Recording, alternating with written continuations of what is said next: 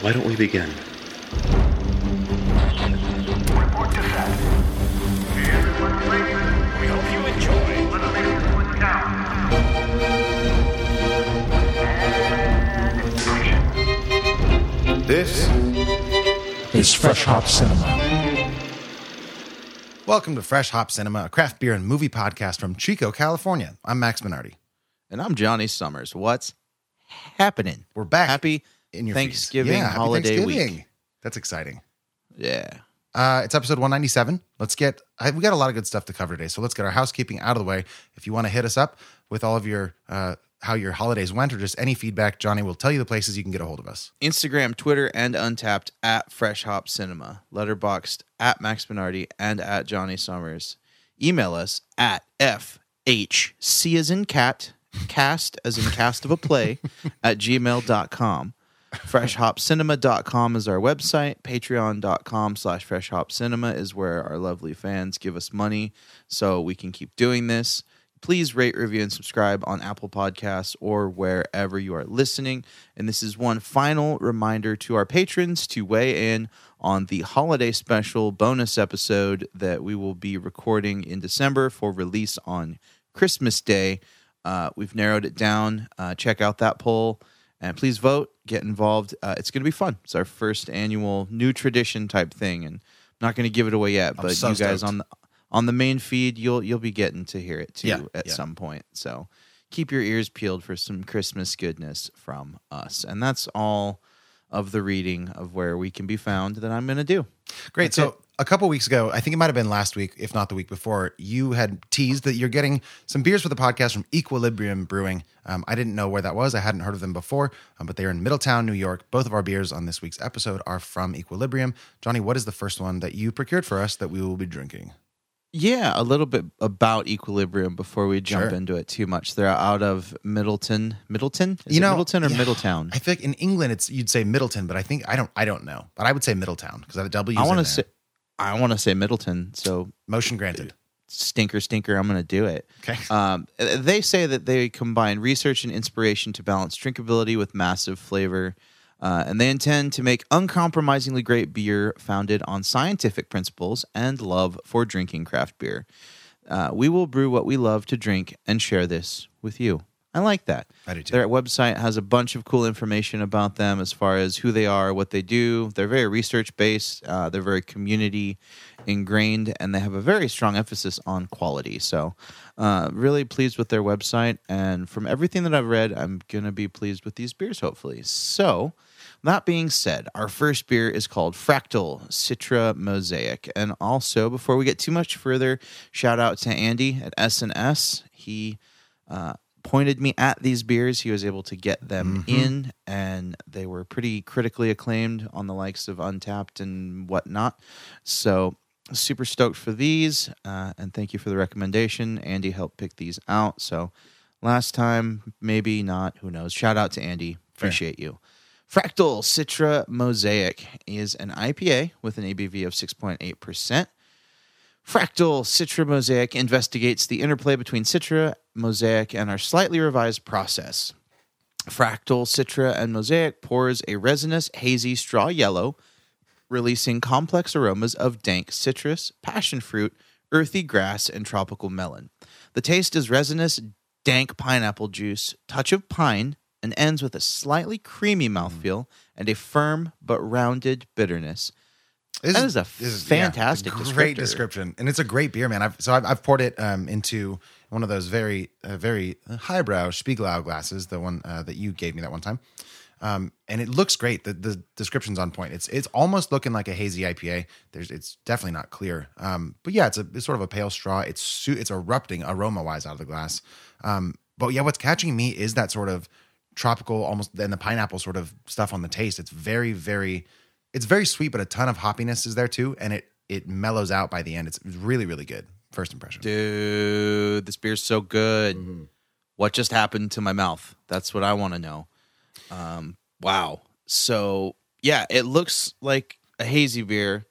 It drinks somewhere in between. Yeah, Like you said, it is yeah. a little sweet, but man, hot damn, that's like some crazy tropical fruit. That's wow, this is one of the more unique beers that I've ever tasted. Yeah, this we're- is We're drinking it at about three weeks old. Not even. This is this is brand spanking new, and it made it all the way from the East Coast. That's always a nice surprise too when it makes it this far, and it's both um, fresh um, by age and by taste. Like it clearly didn't travel poorly.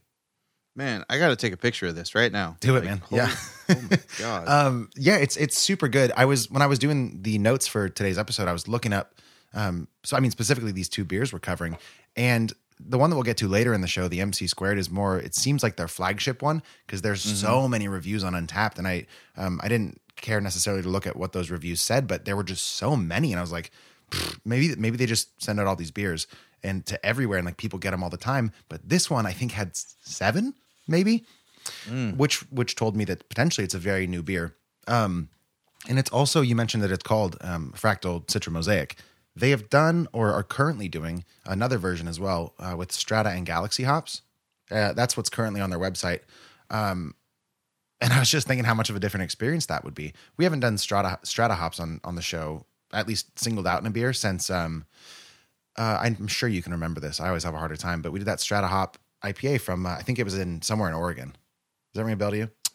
Ooh, yes, yes, yes, yes. I remember you not liking it. Yeah, right. So I was just thinking, like, man, if this were the Strata and Galaxy version, I might not be so stoked. But again, like Citra Mosaic, that's that's my kind of bread and butter for for hop choices. So I'm stoked on this. It tastes great. dude, this beer is wild. I, this is one of the most striking IPAs I've ever had. It is. Yeah, yeah. It's tropical in like in like the tropical pack of Starburst type of way. This is hitting me like some crazy sort of green drink out of a coconut with an umbrella in it. Like I Yeah. feel like I should. It's so. cr- This is this is shocking. Yeah, uh, in the yeah. the best way. I'm not It's been comfortable s- calling this a West Coast. it's been so long since a beer has surprised me like this. Like, Totally. holy shit. Wow. Yeah, My God. Yeah. I just my only issue right now is yeah that there it's just it's not classified anywhere that I could find it at least on Untappd or, or Beer Advocate as a New England IPA, and it super is. Like, I mean, I don't see how it couldn't be. I don't know, man. I don't really care either. I don't need Yeah. labels to tell me that this is delicious. I guess I thought this, This- might be too sweet for you, but it's you not. know, well, it's got just some astounding bitterness on the finish. It's like it's really, really well balanced. Like this has it's got a sweetness, but it's unlike any sweetness I've ever had in an East Coast or Mm. like a New England because it's not sugary sweet. True. It's a tropical sweetness. It's like a, yeah, it's a This fruit. is- it's like a fruit sweetness. Yeah, this is like the best tropical hazy IPA I've ever had in my life. This is unbelievable. Oh snap! What up? I actually, I also kind of thought, um, if you look at the can, you can kind of see their logo wrapped around sort of the center of the can. Does it remind you of anything? Let me look. Let me look. It's kind of harder to tell because it's in color, but on their website, it's just it's it's in black ink. Mm. Uh, would it help if I said it's like in an alien kind of? Oh yeah, no. black Arrival. I was hoping it would like subconsciously make you not like this brewery. no, the circle Yeah, thing. yeah. Yeah. yeah, I uh, I like that a lot. I was like, oh, that's interesting. I wonder if it. I actually I tried to look it up, but I don't know uh, what that logo is about. But uh, fingers crossed, it has something to do with Arrival. I'm sure it doesn't. It might, man, or space or drugs, who knows? Yeah, I remember that movie. I feel like some of those symbols actually were taken from historical um, written languages. So this actually just might be a symbol that means equilibrium, or it's just a circle, and you know, circles balance out. So maybe that's it. I It's don't a sweet circle either way. If you're listening from Equilibrium uh, and you would like to tell us, that would be really great. That would help me sleep at night. So please don't hesitate. Yeah, absolutely. But man, what a first impression of a brewery. What a first impression! You're absolutely My right. This is great. goodness. Um, I'm gonna be completely honest. The only thing I'm really not digging on 100 percent is that level of sweetness, and it is good, but it's not something I necessarily want a ton of. But dude, just for for what it is and how it's made, this is a phenomenal beer. Like really, really good. I would say 100 percent do not sleep on Equilibrium. This is an amazing first impression. Like, yeah, you mentioned S&S and Chico. Um, I'm sure it's. I would guess it's at other bottle shops, but maybe not. So we'll say S&S for now. But how much? How much is this going to run somebody if they wanted to get a can? Uh, we will rate it, and then we will. I mean, we we you want- both know the prices. Oh yeah, so this was uh, Nobody- okay, yeah. That's that's fair. So this was six bucks and forty cents, six forty for Mm-hmm. a sixteen ounce can. So I mean, still obviously a lot cheaper than you're going to pay for a pint at a bar. Mm-hmm. Uh, and when you consider that it's from the East Coast, I'm, I'm not necessarily mad at that price. No, it's it's fine. It's not a it's not a steal or anything. It's a great beer. like I'm not mad about that. Yeah, that's fine. I'd pay that for this. that's a price tag where if this beer wasn't tremendous, you would have already I'd complained flip about my it. lid. You would already be like, "What the shit? Yeah. Get this six dollar can of beer away from me!" But the fact that the liquid holds up to such a high standard and is so impressive that, like, yeah, okay, I'd pay I'd pay six fifty for this. That's fine, yeah. man. And that's a testament right there because you didn't complain about the price, and I thought you were going No, to. yeah, no, I no, it's worth talking about because I mean, it is not necessarily like you're not going to go out and maybe buy. Were they available in four packs or was it just singles? Just singles. Yeah, like I, I can't really picture anybody going out and buying like ten of these necessarily just to try them out. So like they're not a bulk buy, but yeah, if you get one or two of these on a whim or based on our recommendations, you're definitely not going to be disappointed. Yeah, I agree good price for that. completely. Yeah, this this beer is is massively impressive, and I think we should probably rate it. Yeah, I'm I'm still trying to figure out if there's anything that's really bothering me. Um, I'm very very close to loving it, loving it, like capital all letters. There's like a little bit of something, and I think for me it's probably similar to what you're tasting with the sweetness, but it's the way that the sweetness plays with the hoppiness, um, and I'm not sure exactly where that's happening. Um, but it is happening somewhere. I think it's somewhere in the middle of of when these two flavors collide. Because for me, um, yeah, like what you're saying, like some sweetness, definitely up top uh, as far or at the beginning of the taste, and then it kind of mellows out to like a little hot bite at the end. But there's a little middle ground where those two things collide, and it's just not exactly uh, perfect for me. Okay, fair enough. But it's really, really good. Well, are you ready to rate it? Yeah, I am. You go first. All right. So I I love this beer. I think it's I think it's great. Uh, I think it's great in that it's so unique. Sure. If you do not like tropical things, you're you're gonna hate this. You're beer. gonna hate it. Yeah, yeah. Um, I mean, dude, seriously, I love Starburst. I love that just juicy, chewy, crazy pop. So yeah, this beer's a, like a nine three for me. Nine point three. Can I can I see your starburst and raise you like a, a Hi-Chew? Ooh, yeah, maybe Like- like, a green like a green yeah, Hi-Chew. Yeah, like um, because because Starburst are obviously that, especially the tropical ones, like super sweet and this kind of thing, but they are a little bit more kind of artificially sugary than like a high a Hi-Chew feels feels like highbrow, like almost almost health food candy, you know. Right. Um, and I would I would yeah I'd call the flavors in here, particularly the tropical flavors, more along the lines of like a pineapple Hi-Chew. Yeah, totally. I could see that. So, man, well, hello, Equilibrium Brewing, and welcome to the party. God Yeah. damn. Yeah, so I'm I'm right there with you, man. I'm gonna give it a flat nine because I don't like complicating my decimals like that. But it's so we're basically saying the same things. It's an amazing beer. We have minor minor nitpicks about one each, um, but all in all, yeah, great intro to this to this brewery. I'm stoked to drink their second beer later on in the show. Um, do you have anything else to add for this beer in the meantime? No, other than thank you for making it, and thank you, Andy, for getting it to Chico, and hopefully everyone out there can try this beer. Deal. Go try it, at least at S&S. But uh, like you said, I'm sure it's around. If it's not, ask for it and say, hey, it's worth it. Get it. Fractal, Citra Mosaic, Equilibrium Brewing. So in the meantime, Johnny, would you please hop here in the passenger seat of our time machine and let me to take let me take you back to 1987. Fire up that wood panel station wagon. Let's go for a drive, baby. Uh, all right, 1987 America is a little bit different, my friend. The average cost of a new house is $92,000. A gallon of gas is 89 cents. You can get a dozen eggs for 65 cents. A stamp is 24. You can get a pound of bacon for a buck 80 if you want. Lots of stuff is happening in the world. The Simpsons make their first appearance on the television. Uh, Aretha Franklin is inducted into the Hall of Fame. Disneyland Paris is discussed. And maybe most importantly, if I may, and this is a bit of a stretch, but I'm going to take this transition anyways. I uh, was born. you were born in 1987, of course. That was going to be my sort of cherry on top. But the thing I was going to tie into the movie is that Britain's intercity 125 high speed train sets the world record for the fastest diesel powered train during November of 1987, mere weeks before the Thanksgiving family comedy classic Planes, Trains, and Automobiles debuts in these United States. Before we talk about this movie, which we are definitely going to do, let's play a trailer.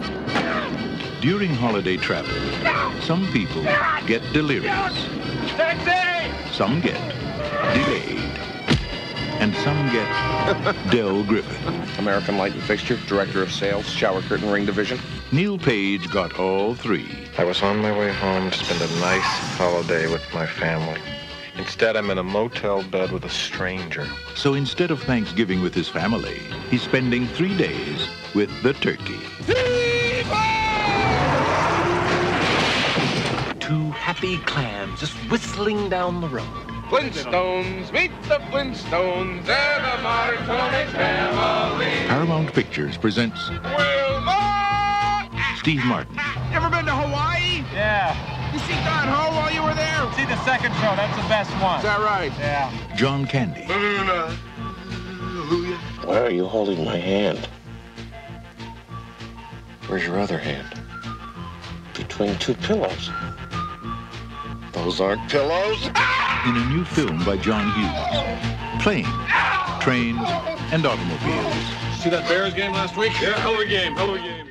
All right, if you didn't know, again, that's a trailer for Planes, Trains, and Automobiles, the 1987 film by John Hughes, written and directed by him. In fact, uh, you might know John Hughes. Prior to this movie, he had directed 16 Candles and The Breakfast Club uh, in 1984 and 85, respectively. Both very like teenage, sort of angsty coming of age movies.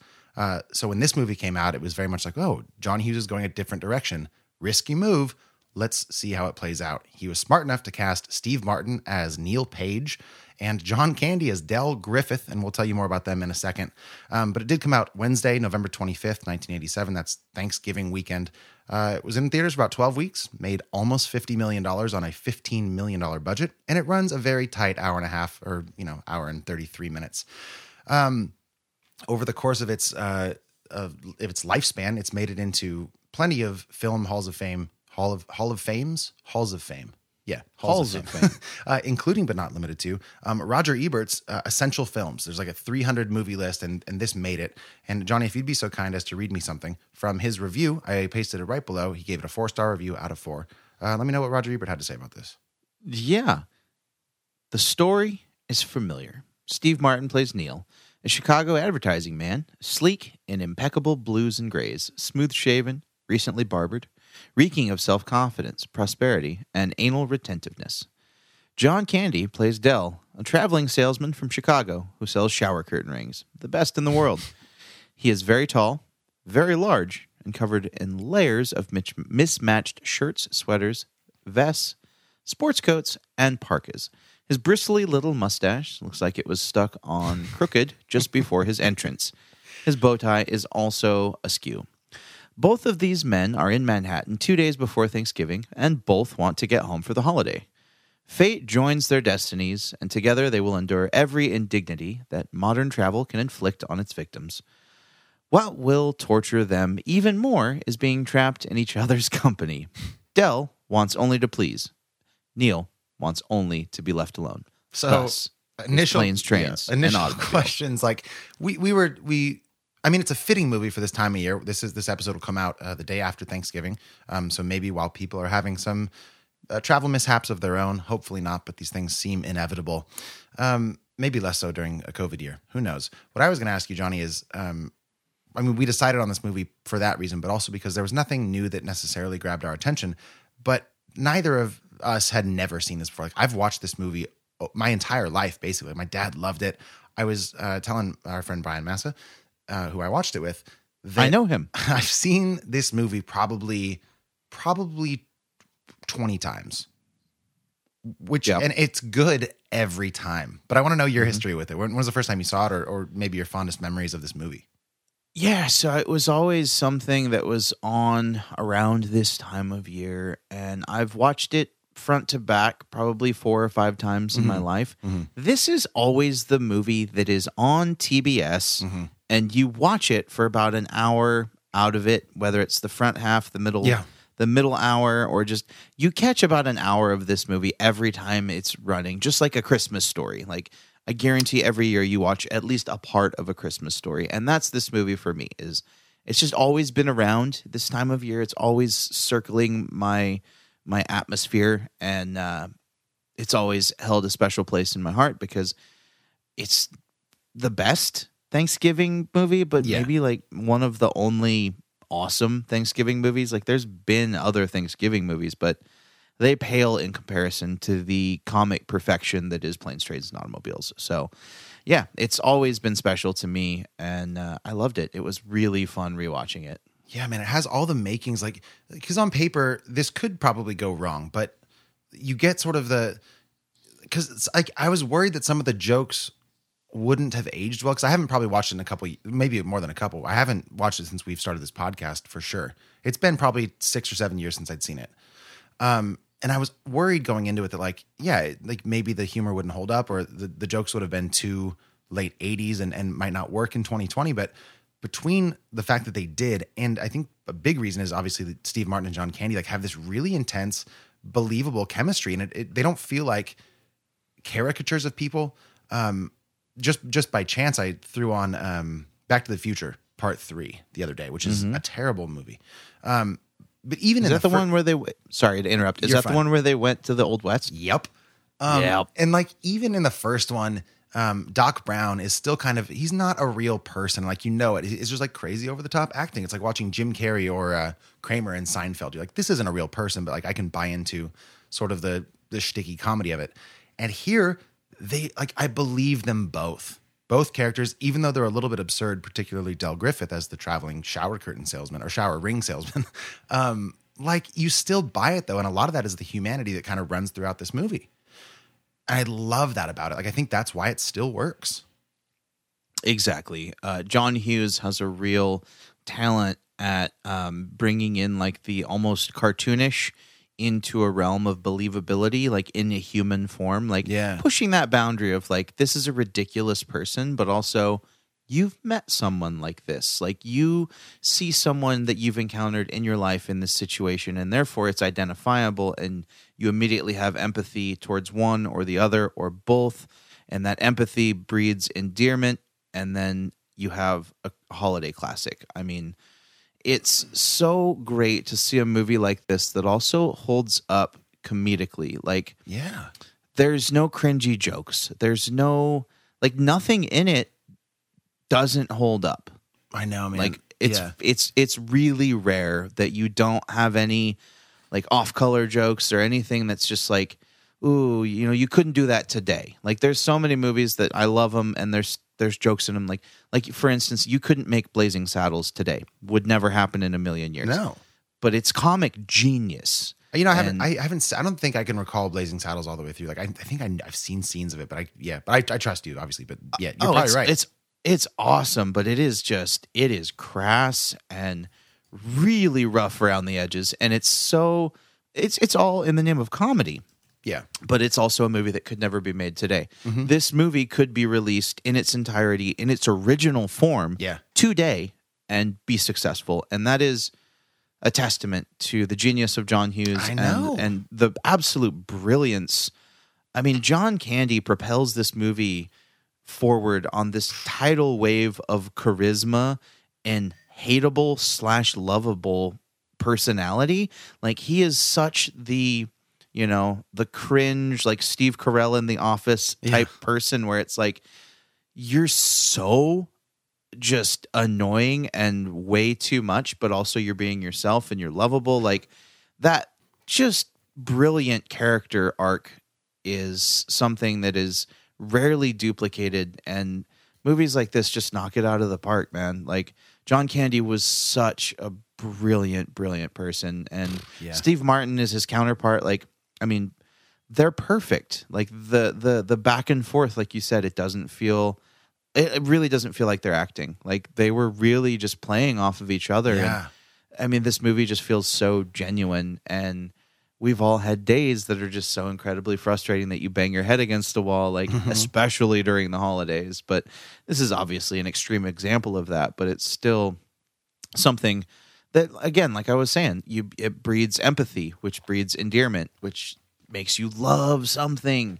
And you know you've all had that experience. You've all had crazy holidays. And you've all met absolutely insane strangers on an airplane. Yeah, um, Yeah. and it's something that's just it really encapsulates such an identifiable human identifiable human experience Yeah. that this movie's pretty near impossible not to love yeah. It does this thing where it, it does sort of like you're saying, like these two. You, ever- we've all met the kind of annoying guy, but the movie leads you by the hand without you even knowing it. Like, because we do meet Del.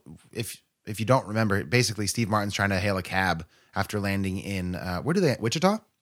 No, he's trying to leave Manhattan. He's leaving Manhattan this morning. Okay. And he trips over, uh, he's racing Kevin Bacon, who I think that Yeah. cameo is not talked about enough. Because, Right? Well, because these days it's maybe Kevin Bacon's not as big a star as he was in the late 80s, but still. Um, so there's like this really comical, like almost like a Western duel sort of shot where you get like Ke- Kevin Bacon's eyes and Steve Martin's eyes as they're like seeing the same cab and they sprint. And uh, Steve Martin trips over Del's um, trunk and then takes the cab. Del takes his cab. And then, yeah, like at that point, like, oh, what unfortunate circumstances. Then we see him again. He's like, this guy's kind of annoying. And then at some point in the movie, if you've never seen it before, so I was expecting this turn to happen, but like all of a sudden, you are no longer on Steve Martin's side. right? You're like, you're just clearly a jerk. Like, how was I ever rooting for you? And I don't even know that I ever fully was, but there's that part of your brain where you're like, Ugh, I've traveled before. Like, I hate being inconvenienced by a kind person. What a drag. Uh, maybe not consciously, but like there is that like this guy took my cab. This guy's trying to be friendly to me on the airplane. And if you take one step back, you're like, that's not something to be mad about, probably. What a sweetheart. And and yeah, like John Candy is so fucking likable. Like, oh Seriously. man, like, this movie always makes me cry at the end, particularly.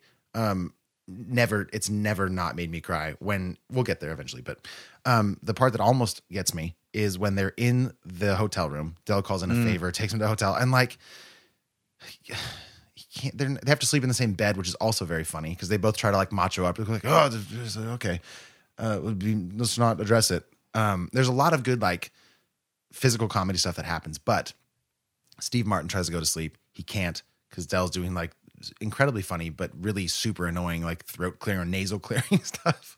Yeah. And then Steve Martin just loses it and just rails him for like, I think it's like a minute and a half of just awful insults. And Del just responds like, you, you want to make fun of me, make yourself feel good?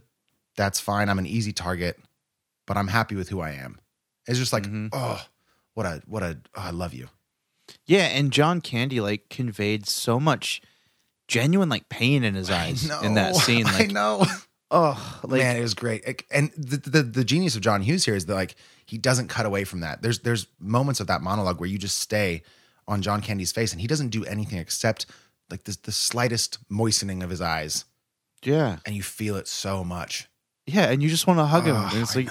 John Candy, who hurt you? Come here, I love you. And this is like also right after he set up sort of his bedside table with like the picture of his wife, Yeah, and you're like watching it knowing that she's not around, and you're just like, man, he just wants his friend, you know? mm-hmm. yeah. Ugh. Man, um, I can't remember where I was going with Spoiler. that. If people have seen it, I, I know we didn't discuss this specifically, but I assumed we're not worried about spoiling stuff. That's from 1987. This movie's as old as I am. Yeah, yeah, like it's yeah, and we've all seen you. Exactly. So, um, okay, what else do you want to talk about? I definitely wanted to get kind of the characterizations of these two people out on the table. I'd love to maybe just go through a couple of our favorite scenes.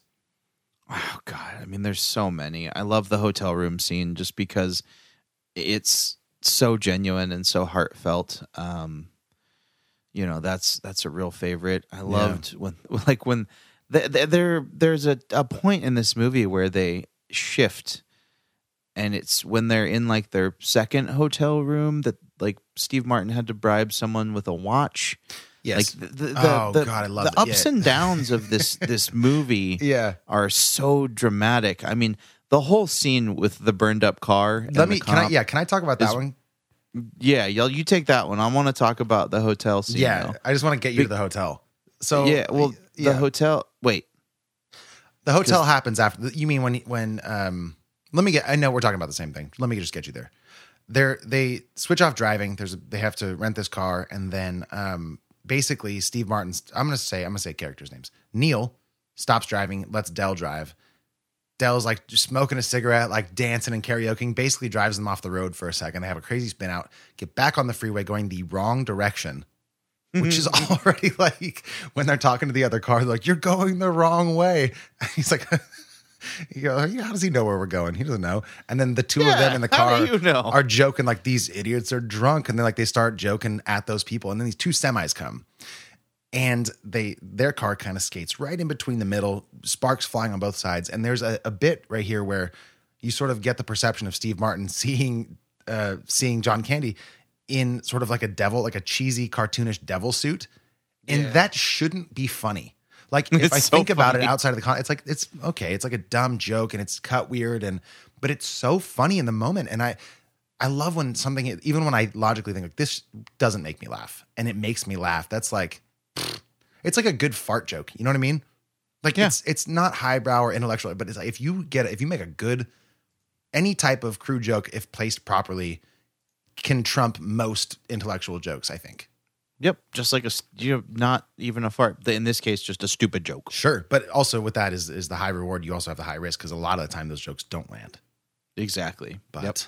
yeah, so then anyways, they he dropped a cigarette in the back of the car, and then that happened, and he forgot about the cigarette. So they get out after the semi truck incident, and the car catches on fire, and uh, they get pulled over by a cop who gives him a ticket, or does he give him a ticket, or tries to? No, he impounds the car. He impounds the car. Yeah, and anyways, they end up at this hotel, and that's where I think you're you're getting to. Yeah. So at a certain point in this movie, Del and Lou, whatever that, what the hell Neil. is that guy's name? Neil. Yeah. God, dog. Neil Page. Um, Neil Page. They, they've they've got this like camaraderie, and it Yes. really, really happened. Um, as they're leaving the train, it really something changed. the and, first like, train.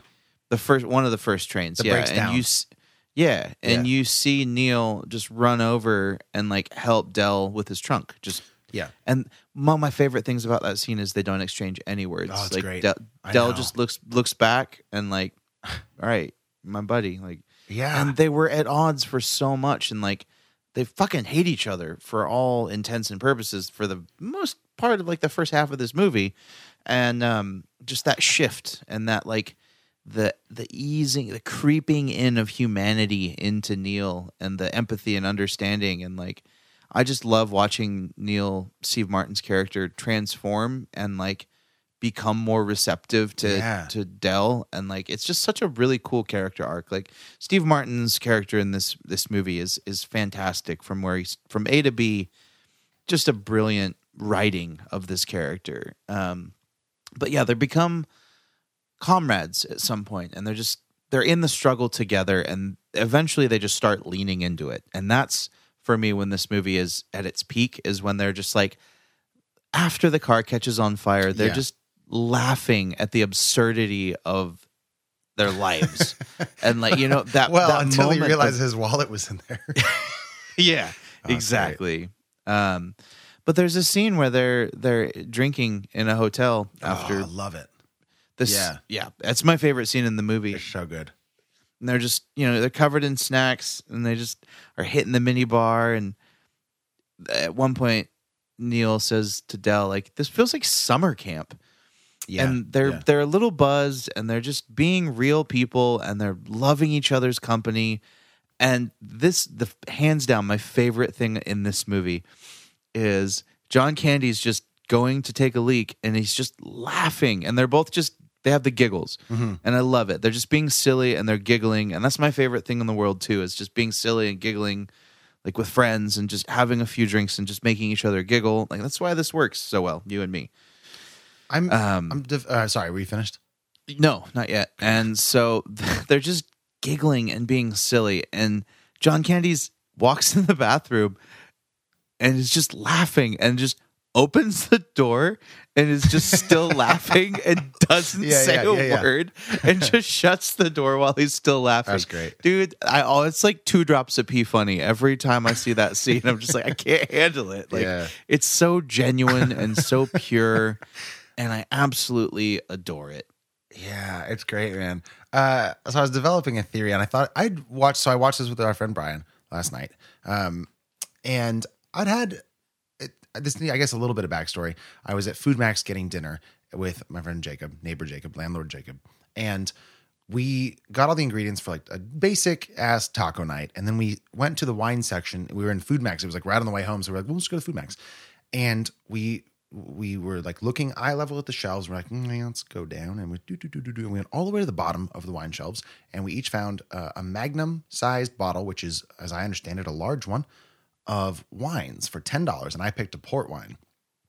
And Okay. I drank about half of that thing, which is just basically sugar grapes, just sugar alcohol. and I, I like I rubbed the label off, and I kept calling it pirate wine. So I drank about that much, and then had a couple white claws, and then had some vodka and seltzer waters. And I was not remembering this theory that I had under those uh, under that influence until just now. So go with me on this, knowing that it might not be fully fleshed out. But they're basically this is just this is this is the story of a potentially really great gay couple. Because what happens is, and it made, what made me think of it was the turn you talked, his character turn, where he doesn't want to be friends with Del. Neil doesn't until they part ways, right? Yeah. He's like, all right, it's been fun. Let's get on this train. The train breaks down. Del's pulling his stupid trunk. And Neil's like, ah, okay. And then there's like these little peppered in moments of like really, maybe not sexual, but certainly um, romantically inclined moments. Like they're sitting in the car and they have this very typical couple argument, like back and forth about the chair not fixing itself or like him breaking the chair. Yep. And so that's the first thing. And then w- what really ties it together is that after they've actually parted ways and Neil's taking his train home, he starts like he starts remembering what it's going to be like when he gets home with his family. And there's these sort of frosty vignettes of like his wife and his kids waiting. And then after like two of those, it shifts back to Del, and he's remembering his times with Del. And it's like this really maybe maybe gay is too far, but they are they are very much like they were meant to be as like a very good two friends. And like the Yeah. the slow realization of that over time. I just I would I don't want to see a remake of this movie, though there is one coming, which we'll talk about in a minute. Yeah. But there's just something so and maybe it's just like modern American culture be like, oh well, they're they're sensitive men, so they must be gay. And maybe I'm projecting that, and I don't actually believe that. Maybe they're just sensitive guys eventually, and he Neil's just trying to cover it up, and Del's okay with his sensitivities, which I love. That's pro- that's really, in my opinion, that's what it is. Is because Del's kind of been that way the whole Yeah, time, totally. and like, like at one point he's having that in by himself in the burned up car when he's gonna sleep out there yeah, in the snow. He's having this moment, like talking to his dead wife, like God, I finally found someone whose company that I really enjoy, and it's just, you know. I, I lay it it. on too thick. Yeah. I blew it. Like I just, I was too much me, and I was like, "That's such a Oh, heartbreaking." I just wanted to hug him. Yeah, but I think it is a matter of just like Neil's not okay with sensitivity and opening up. Yeah. like, very, you know, closed off in that regard, and Del's just more open and whatnot. And then like you have this this come around of Neil realizing like it's like he actually cares about this guy. Yeah. like he's actually looking back, like he's actually enjoyed his time with him, and like he's a good person, and you can actually like it's okay to be like that was a moment, like that was cool, that was something worth remembering Yeah, and then it culminates with him going back to the train station and, and getting Del. And that's when Del says that his wife's been dead for eight years and he doesn't have a home to go home to. In case it's not Man. clear, that's the line that makes me cry every time. like, Yeah. he's just sitting there. Like I don't even think the train station's open anymore. He's, He's just, just sitting, sitting there. there, I don't. sad. I don't have a home. Jen and uh, I can't think of her name right now, but you know, Marie. Marie. Yeah, it is Marie. Uh, has been has been dead for eight years. Yeah. He just wants a friend, man. Um. Yep. Okay, so very briefly, in doing uh, research for this, I there was a there was in August, so just a couple months ago, there has been a remake announced, Okay. which really makes me mad for the reasons we've just said. Like, don't. It's good. It's fine. It's a great movie. Leave it alone. Yeah. So I don't. There's nothing about this movie's out yet except that it's going to star Will Smith and Kevin Hart. And though I like those guys, I still like. I'm part of me is just like stop remaking stuff. Like make room for filmmakers that are doing new original ideas, and don't. Like, I kind of understand taking an old movie that was not done well and wanting to capitalize on making it better. But like to some extent, I'm not even cool with like the Dune remake. Like, leave it alone. You know? Do you feel like that at all? Do you have thoughts about this? Did you know about this remake? I didn't and I don't need it. Yeah. Like I'm good. I mean, sure, like you said, let's remake movies that need remaking, that need improvement, but like have original ideas and stop stop remaking things that don't need to be touched. Yeah. Yeah. I'm I'm not even I mean, I'm kind of okay with remaking the old ones that are bad, but I'm still like, if you gave me a new original script, I'd be like, no, like prioritize that for sure. Like I don't need another or just even like franchises or we've talked about this a bunch, but um yeah, like you know, uh, Fast and Furious, Marvel, Star Wars to some extent. Like, stop. There's other, there's great movies from filmmakers that have ambition and new ideas. Like, we need more of that. Same with new beers. Like, I'm glad we're doing Equilibrium. That same same logic applies. Yeah, you're not wrong.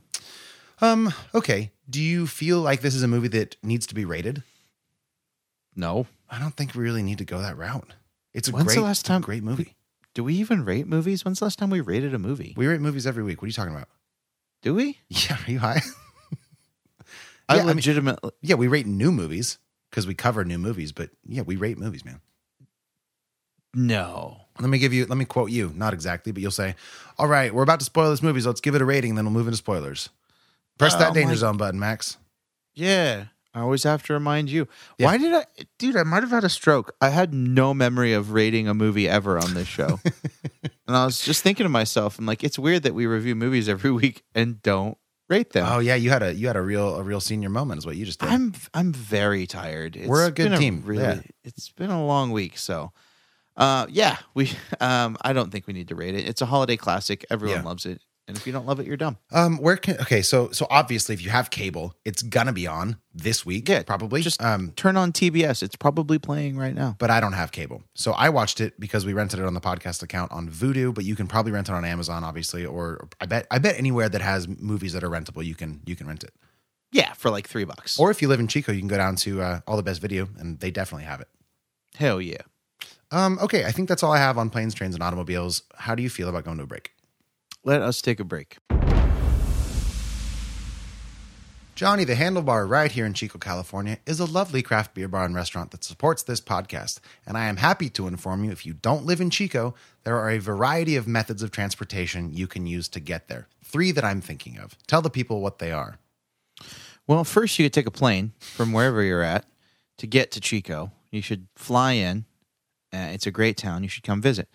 Uh, if you can't get on a plane, you should definitely jump on a train. We have a train station right here in town. It'll get you here, uh, right to the middle of town, and you can take from that train station an automobile to the handlebar. Their patio is open if you need to escape from Thanksgiving with your family and go give thanks for some alone time. Go get a beer on their patio. They have a happy hour seven days a week from two to six. You're going to get amazing deals on beers, on cocktails, half off bottles of wine. You cannot beat it. And like I said, their patio is still open. It's beautiful in Chico. It's going to be nice and warm out on Thanksgiving. So go enjoy them, enjoy their patio, support them. They support us. Once again, that's the Handlebar right here in Chico at 2070 East 20th Street. And we're back. Beer number two, Equilibrium Brewing, Middletown, Middleton, New York. Johnny Summers, what is our second beer? Second beer. It's called MC Squared, made famous by one Einstein, Albert. Lud- Ludwig von Einstein, to be specific. Oh, he's German. Uh, yeah, yeah. yeah. Oh, Albert is his first name. Duh. I could. I completely blanked on Einstein's uh-huh. first name. You, have to tell anybody that at all. Everybody thought you were joking. oh, it's fine. I was Ludwig joking. von Einstein?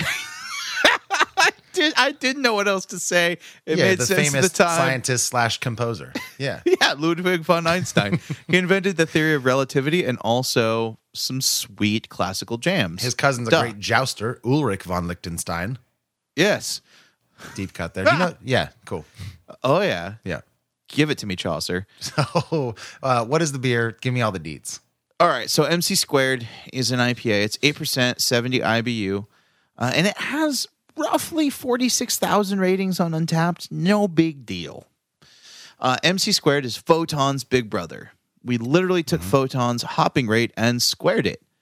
This double IPA is our tribute to the amazing relationship that energy and mass are balanced proportional to the speed of a photon squared.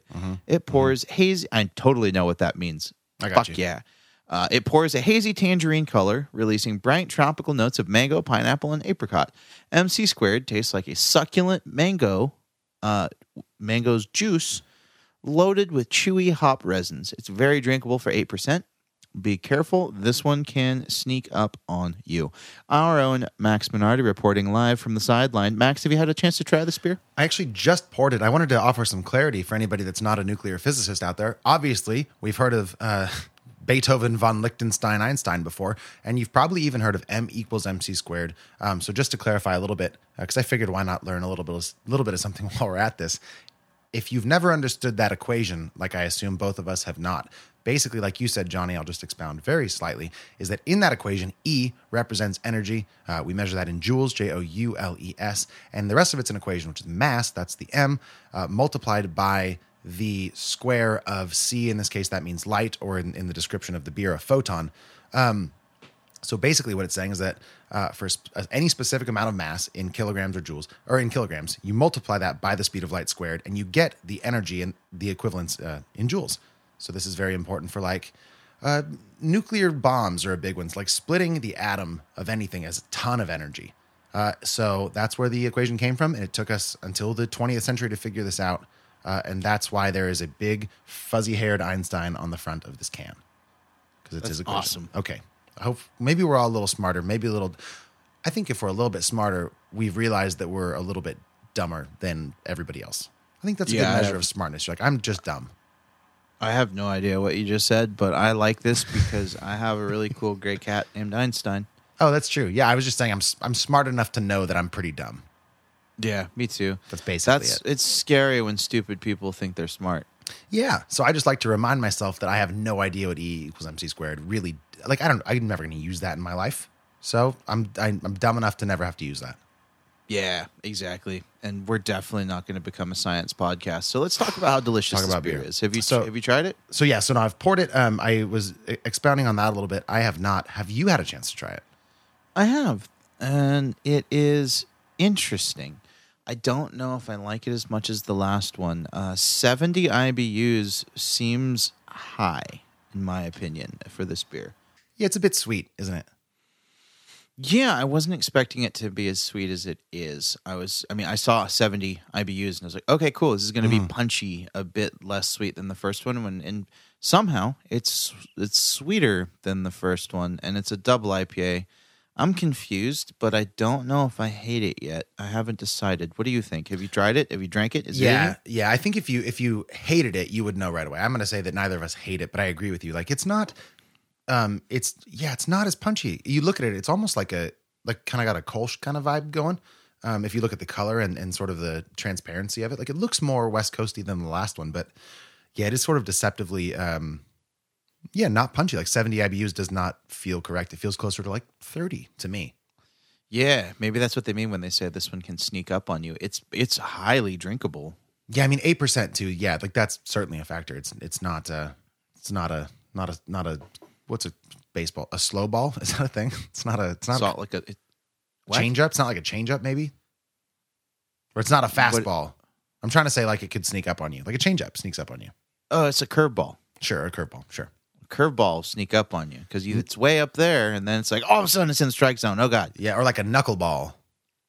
yeah, sure, that's actually correct. I'm just naming all the pitches that I know. and that's basically it. it. Segment over. Uh, So I yeah, but but to answer your question, like I don't I don't hate it for sure. I don't like it as much as the first one, but I do like it. I've only had one drink at this point. Um, have you had a chance to revisit it? yeah, no, it's good. It's subtle for an eight percent beer, which is interesting. I was expecting something with a bit more personality. For me, this Yeah. beer's this beer's honestly a little subdued. It feels really. It's it's hard to say that like these are negatives, but it's like super easy drinking and smooth and just like Yeah. not. There's really not much. You're there. not interested. This, just beer not just doesn't.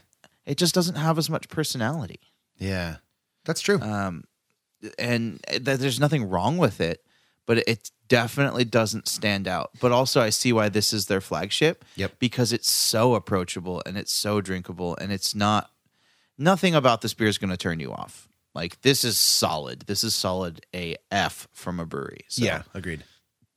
I could see why this has a really good rating after being reviewed by 46,000 people on Untappd. Um, it definitely not the most exciting thing that I've had from this brewery today, but Right. um, yeah, this is everything you want in a flagship IPA, though, because like you were saying, this seems more like their flagship. It's more readily available, widespread distribution, stuff like that.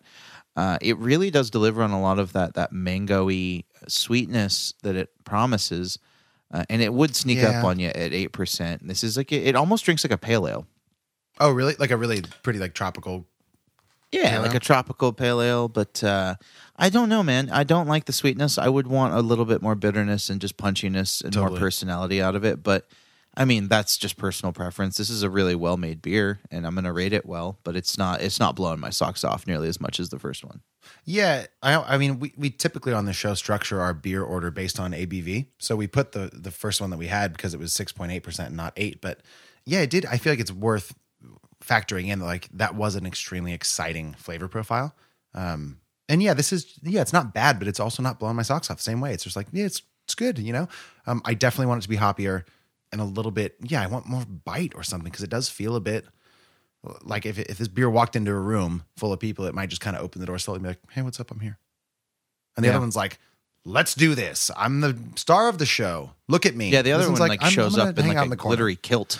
Totally. Yeah, and everybody's like, "Oh shit, look who's here." And this one's like, Yep. you might not even have known this person was at this party, Yeah, which is fine. You know, you got to have warm bodies, I suppose. yeah, it's it's fine. Uh, I'm just gonna get right to the point, man. This feels like a seven two beer for me. This is this this is a seven two. I'm gonna rename this beer MC seven squared. Okay. Uh yeah, yeah, yeah. It's really close uh for me as well. I think I think I I don't know. So I've just had my second and third drinks and I feel like I I just I'm trying to really divorce my thinking from how much I loved the first one. And if I Yeah. do that, like I would definitely drink this beer again. Um it's it's a little bit more expensive than the other one, which I guess alcohol content that makes sense, but flavor wise, it, it feels like less of a like I, I'd want to pay less. So it's about this can says uh six eighty nine, so seven bucks plus once you get out with tax. And I don't know if I'd buy that again. I think I might, but probably not. So I think I'm gonna land on a solid seven. Fair enough. Yeah, yeah. We'll say we'll say seven for me, seven two for you. Again, Yeah, and that's the. Sorry, go ahead. Oh, I was just gonna wrap it up, but you got it. Something else? Oh, I was just gonna say that is one of the potential downfalls of doing two beers from one brewery and like really showcasing them. Yeah. Is that like Yeah, one is significantly better, better, and it um, detracts from your review of the second, and that's, I mean, we're judging them Yeah. as a whole on these two beers, and uh, as much as individually, I suppose. Yeah. So Yeah. I don't know. Overall, they make killer beer, and I think both of these are really well crafted. But for me, the the fractal takes it in the ratings and the enjoyability. Yep. Uh, but all all together after we tried them, I'd say they're both really solid. Uh, I would say Equilibrium Brewing is well worth a try. So if you're out and about, grab it. Let us know what you think. Max, put this brewery to bed. All right. Again, that's MC squared by Equilibrium. 7.2 for Johnny, 7 flat for me. We also covered Fractal, the Citra Mosaic offering, 9.3 for Johnny, 9 for me. Uh, grab it at S&S if you're here in Chico. Reach out to the brewery if you want to get it. Uh, they're still shipping beers, even though their tap room is currently closed. So if you live not where we are, or if you live near us but you still can't find it, hit, them up. They're uh, they're available on social media or via their website. And I certainly agree with Johnny. Yeah, it's worth worth trying at the very least. In the meantime, Johnny, I need some fresh, new, sizzling content at the very least. And maybe you tell me what's what else is going on in your life. What's got you hot and bothered, in other words. So, in keeping with my newly invented format from last week, I've actually got a TV show and a record that I've been really vibing on. Which do you want first? I think I hope I said this last time because I'd also like to stay with your new format. Let's say record first. Okay, record first. So last week I brought you a record from Pale Honey, which was soothing and poppy and like stripped down indie rock. Uh, this week I went completely the opposite, and I am bringing you some visceral doom down tempo metal from a band called Dopethrone. And the album that I've been really vibing on is called Hochelaga. And that is named after Montreal's trashiest ghetto, where the trio hails from. They Okay. from Canada, uh, and they've they formed in that ghetto in 2008. And I am absolutely loving the vibe. It's very bleak. It's very sludgy and he- just massive, doomy, thick. Oh, just punishing, like oppressive. Like it's just so heavy uh, I've had a really hectic week at work and just cranking just heavy, abrasive, angry sludgy, nasty, aggressive music really Yeah. just helps get me through. Totally. Uh, and I've been really vibing on this record. So if that sounds like something that you would enjoy in your personal life, I highly recommend checking out the 2015 album Hochelaga by the band Dope. You've got to spell it. uh, Hochelaga, H O C H E L A G A, uh, and I'm not spelling Dopethrone. Sure, It's that's easy enough. exactly like it sounds. Yeah, Yeah. um, but yeah, really, really loving them. Uh, there's one song in particular called "Scumfuck Blues" that is just. It's an anthem. Is it? uh, for of my soul? Okay, yeah. It great. really it, it hits me in a very personal place, like just drinking Busch beer out of the can in Yeah, a okay. backyard. Yeah. just. It's home and I love it. It lands. So if you're in the mood for something like that, again, check out Hochelaga by Dopethrone. Okay. If you are in the mood for something completely different that will uplift you, give you hope in humanity, make you cry a little, and just all around make you feel fantastic. Please, for the love of God, do yourself a favor and watch Ted Lasso on Apple TV Plus. Okay, let me stop you This right is- there because the uh, friend of the show, Lauren Lindley, reached out to me, um, and she also recommended the show, and I had never heard of it, but I really think that the way she described it is worth mentioning. So I was like, "What's Ted Lasso?" And she said, "Jason Sudeikis in the feel good show of the year. It's what you never realized uh, 2020 you desperately needed: a spoonful of sugar." In the unlikely version of a wholesome American football coach brought over to coach English football. Mm-hmm. Okay, so I, it's on my list too, and I'm glad you brought it up because I, I meant to mention it and, and watch it. So yeah, give me give me sort of your your your take. Okay, so it has the likability of like a Parks and Rec, but it has this unrelenting tidal wave of human decency at its core that is Ted Lasso, played by Jason Sudeikis, and it is brilliant in its writing, uh, in its casting. Um, the soccer team owner. So essentially, what happens is there's a nasty divorce between a soccer club owner and his wife, and the wife ends up with the team, and she wants to ruin the team. So she f- she brings in this amateur like college football coach from Kansas Yeah. named Ted Lasso in order to tank the soccer team um, Yeah, and ruin it and Yeah. get back at her ex husband. And uh, the owner of the team is played by Hannah Waddingham. Uh, she plays Rebecca Welton in the show, and you will know her. She was the shame the shame nun from Oh. Game of Thrones. what a weird what a weird deep random cut that is. Okay, right? what? Um, okay, great. Yeah, but she is absolutely brilliant, and Jason Sudeikis is you know very spot on. The spoonful of sugar that you need in 2020. Yeah. Um, I put this on simply because I listened to Pop Culture Happy Hour's review Mm-hmm. of it, and Glenn Weldon fully endorsed it, and he absolutely hates anything to do with sports. Yeah. So Fair, I was like, wow, if this is a sports show that got Glenn Weldon to love it and fully endorse it, like I need to watch it immediately. And it's it's super digestible, little 30 minute chunks, and it really is one of the most endearing and heartfelt and just I'm immediately endeared to it. Like I cannot wait for season two. I'm assuming they're going to make one. Uh, I don't know. I haven't finished the first one. I'm on like episode eight or nine.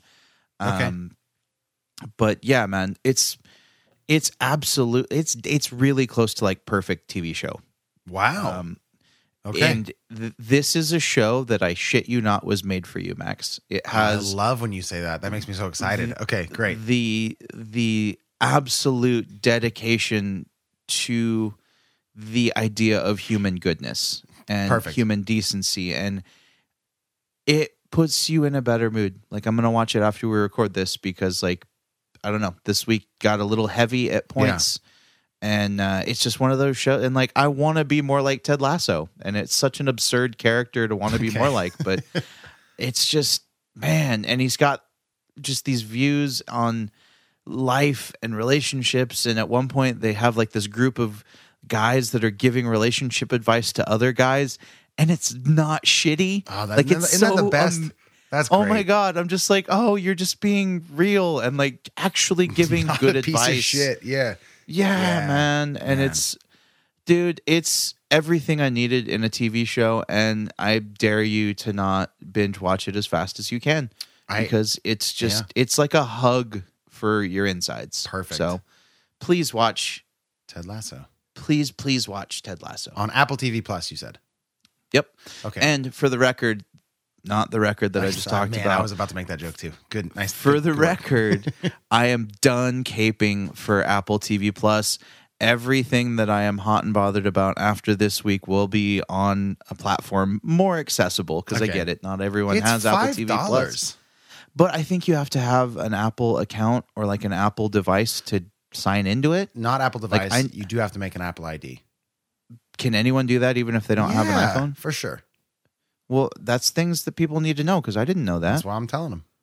Good. That's good. That said, Um, that said, it's five dollars a month, and if you're if you're deciding where to put your five dollars, put it in Patreon, not All Apple. TV. If you're if you're listening to this, I'm going to make you an ear to handshake agreement. If you sign up and make an Apple TV Plus account and sign up, and you do not like Ted Lasso, I will Venmo you five dollars. Wait a minute. Oh, that's really good. In addition to that, if you sign up for Patreon because you want to be on Apple TV Plus, I will add you to my family plan. Then you can just have it, but you need to give us at least six dollars a month. okay. There you go. But Um, seriously though, great. I'm good for five bucks if you don't like Ted Lasso. Fair. Also, you can try. That's how- you, that's here's the other thing. You can try Apple TV Plus for seven days for free. So just do it. Yes, and You this know? is definitely not a commercial for Apple TV Plus. No. but but I'm sorry. This is the last week that I'm gonna sing their praises. But honestly, as as someone just like you that absorbs a ton of content, like I've got the Hulu, I've got Amazon Like Prime, I've got. Netflix, Yeah, yeah. like w- I've got all of them, dude, all of them. Okay, oh, I've got HBO Max. Wait, do you have? Do you have, of them? Do you have the scary one? I keep wanting to ask you, and I always forget. It's called like. Oh. It's called like. Um, you know. Oh, what is it called? Uh, It's like Screamer. It's, I was gonna say scream, but it's not that. It's like I feel like it starts with C. It's like like Cringe or Creeper. it's like that. Basically, if you guys don't know what we're talking about, it's like it's basically a streaming service dedicated to horror movies, which Johnny loves. So I kind of assumed you might have had it, but you've never talked about it. So then I kind of assumed you didn't have it. I don't have it yet. Okay. It, oh, I'm gonna- I'm gonna probably like- get it. It's like Fright Channel or something. Yeah, it, I I could something like it. that. Yeah. Um, But all that to say, yeah, I absorb, you absorb a lot of content. I think it's safe to say that Apple TV Plus is putting out world class content yes. and that it's worth looking into for a while. I actually had one more follow up for you based on something you talked about. I think at this point, probably like a month ago, um, maybe not quite, but you you talked about starting um, Yellowstone, which is not uh, on Apple TV Plus, but um, it's available on on Prime Video if you rent the season. And you had said um, that you'd watched, I think, like four to five episodes. You weren't totally sure what the point of the show was, but you kind of were interested. Had, had you followed up on that at all? Yeah, man, I give up on that. Okay, great. That's that's kind of the It- impression that I got. It turned into a ridiculous soap opera. Yeah, that's how it feels because Gianna started watching it. And I was just like, I don't, and like other friends have watched it too, and I've caught bits, and I'm like, I think this is just like a sort of a, a saddle and spur kind of soap opera thing. It is, and it's like it's it's literally a white man trying to keep his More million land? acre Yeah, like, ra- he- fuck keep off, his dude. more. Yeah. and it's just like Yeah. I I don't really care about this story. Like yeah, I was hoping that Kevin Costner was going to be like a drug dealer or something cool. Yeah. Like cuz they yeah, there was this whole like the ranch is Right. like at one point like they had to fire like a ranch hand and they they killed him. Mm. yeah. You told me that. And it's like why? Why? What did he see? Why? What's going on? And I, I might not have stuck it out long enough to see that they're like, you know, shoving cocaine up cows' asses and selling them, but I I don't know what the hell else they could be doing. I I don't know. I need to like look up some spoilers and see No, like maybe you- there's some Here's why. You don't have to do that. Here's the problem. Here's a problem. I was gonna say, here's the problem with society. Not even close. Here's a problem with streaming show culture. It's that like how many times you've been told, maybe even by me, I'm thinking of The Office, but like where people are like, no, it's a really good show. You just have to watch the first 19 seasons and then you'll get it. It's like I'm not doing that. Like you you get maybe two episodes of a thing because uh, to your point like there's so much out there and like i'm sure something gets good when you get invested in it. It's like marriage. The longer you're in it like you're, oh, this is starting to pay me back. But like mm-hmm. i'm already doing a marriage. Like i don't need to i don't want to watch you know the first six seasons of some obscure show just so i can get hooked. There's something to be said for for hookability and and like what a pilot is good for. If you don't catch your initial audience like i don't think you should watch or read spoilers or watch the rest of the show. If you don't like it don't watch it Mm-hmm. That's what I think. exactly. I think. you're right, and I think like it was like Sons of Anarchy with horses. Yeah. and just just Yeah. watch Sons of Anarchy, man. Um, speaking of things that this is antithetical to what I just said, but uh, it's less of exposure therapy and more of keeping an open mind. You are a longtime advocate of the Joe Rogan Experience. It's a podcast. If you listen to podcasts, you've surely heard of it. It's like probably top five most listened to podcasts ever. Yeah. Yeah, I have never liked uh, that podcast at all. I'm not a huge fan of sort of the open format, conversational, talk about whatever we decide comes up in the moment sort of thing. Um, so I've always sort of steered clear of that show. But I don't know what gave me this wild hair. But I I, I scrolled through his episode list, like his recent ones, and I listened to an entire way too long episode all the way through. It was with he basically interviews somebody. and I'm not going to plug Joe Rogan. He doesn't need it. But he was interviewing Ben Shapiro, who is a pretty right wing conservative um, political figure and, and commentator. I really, really disagree with about everything he believes, but I really like the way he communicates.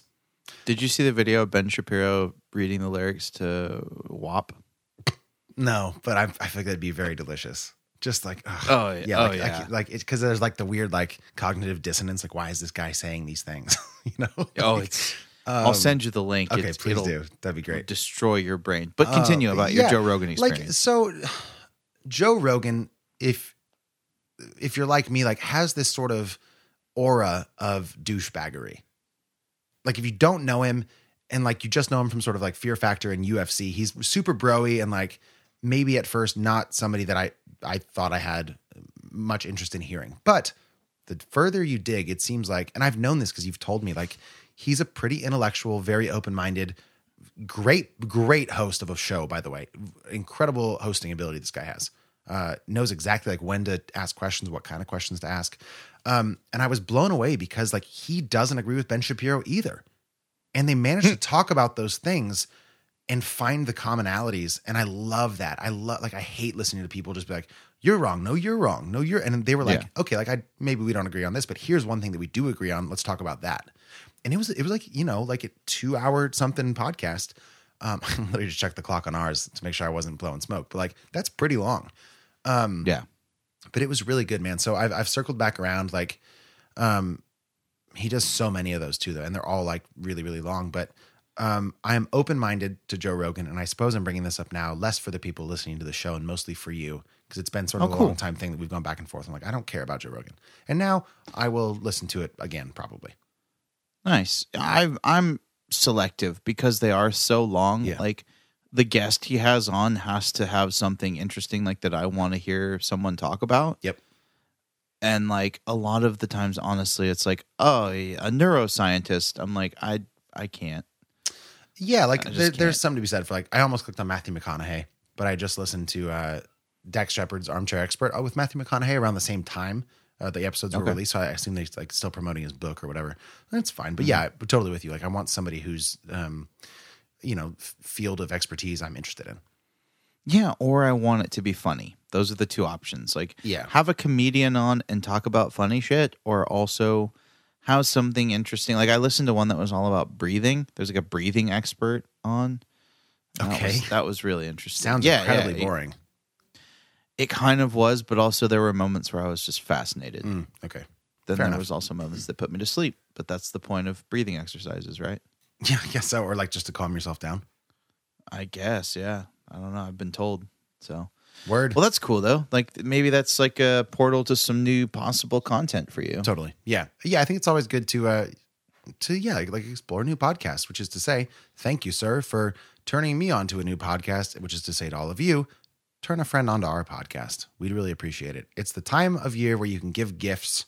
Uh, so maybe save a few bucks. Just recommend our show. They might thank you, which is all to say. I think that's about all I have for today, my friend. Fair enough. Let's wrap it up. This is a good episode. Uh, happy holiday and holidays to everyone out there. I hope you get to spend some time with family, but not too many of them. I guess there's Yeah. rules now. Yeah. You have to Yeah. stay apart, and I don't know. Whatever you guys do for Thanksgiving or whatever holiday you celebrate, because Thanksgiving isn't the only one celebrated, isn't it? It's also There's not another one, right? It's also not a great one. This is not the time to bring this up, but like if you're celebrating something else on Thanksgiving, probably good for you.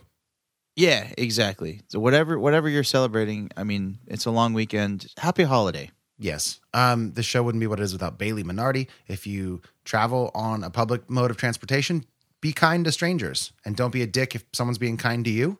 I think is probably a good takeaway from today's episode. Um, if you're on Patreon, please vote in our Christmas bonus special episode poll that will be on Patreon slash our patron Facebook group. Um, I think that's all I got, right? Let's get out of here, man. Report to set. Everyone's ready. We hope you enjoy. Let's make it one down. And action. This is Fresh Hop Cinema.